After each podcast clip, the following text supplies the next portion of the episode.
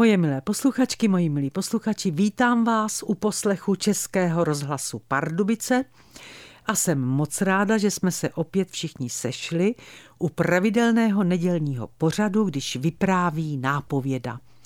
Dnešní vypravování vaší nápovědy se jmenuje Intelektuálové. Když mi bylo kolem 20 let, chodila jsem do kina s kamarády Jirkou a Zdeňkem. Koncem 60. a začátkem 70. let jsme mohli vidět v kinech doslova lahůdky.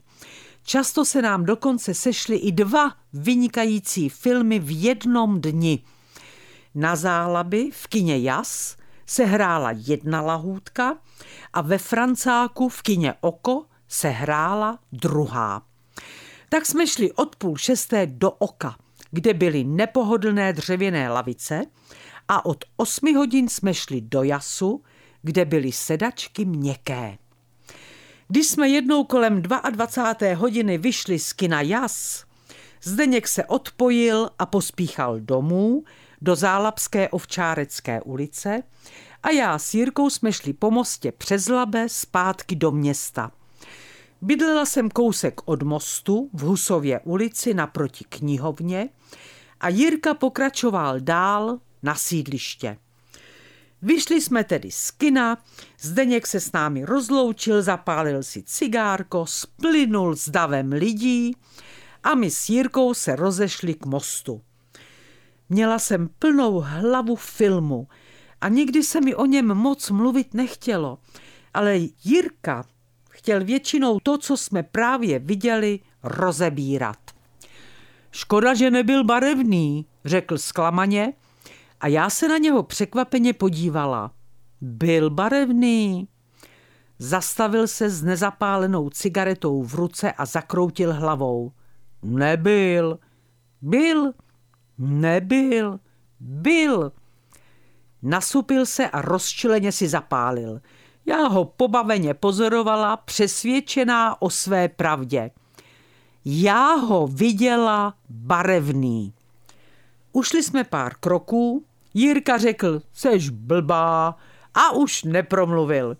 U našeho domu zahučel ahoj a houpavým krokem v oblaku cigaretového dýmu zmizel směrem k náměstí.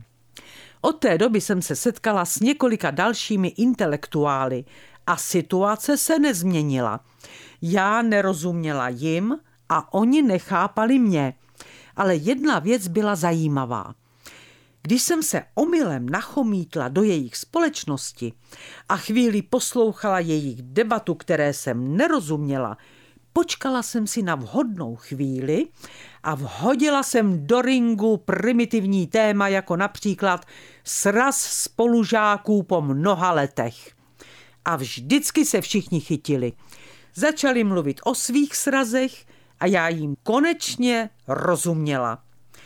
Jednou jsme šli z podobné společnosti a pan Fuchs mi s úsměvem řekl, nebýt tebe, tak by se ani nepobavili. S intelektuálem dramaturgem jsem se setkala i v činoherním klubu. Před lety si chtěl ode mě něco přečíst, tak jsem mu dala knihu, která mi právě vyšla. Jmenovala se Když staré děti pláčou. To je stejně zajímavé, řekl mi druhý den. Jak ty dokážeš jednoduchými slovy napsat tak silný příběh? Já to měl do půlnoci přečtené. Brala jsem to jako hodně velkou poklonu a od té doby jsem se s ním občas opatrně bavila. Sice jsem mu někdy nerozuměla, ale většinou jsme se domluvili.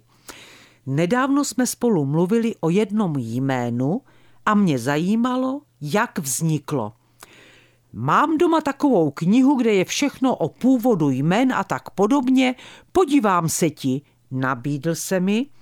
A já byla ráda. Doma totiž mám jenom takovou obyčejnou knihu o jménech. Jmenuje se Jak se bude jmenovat. A co je to za knihu? Zeptala jsem se zvěravě dramaturga a ten mávl rukou. Taková obyčejná kniha o jménech, jmenuje se Jak se bude jmenovat. Zhrozila jsem se. Proboha, poprvé v životě jsem se shodla s intelektuálem. Uf, doufám, že to bylo naposledy. A to je pro dnešek všechno. Přátelé, blíží se k nám květen a pak bude červen a prázdniny, dovolené, teplo. Opatrujte se a těšte se tak, jako se těším já, až se spolu za týden zase uslyšíme. Vše dobré vám přeje vaše Irena Fuchsová. Tento pořad si můžete znovu poslechnout v našem audioarchivu na webu pardubice.rozhlas.cz.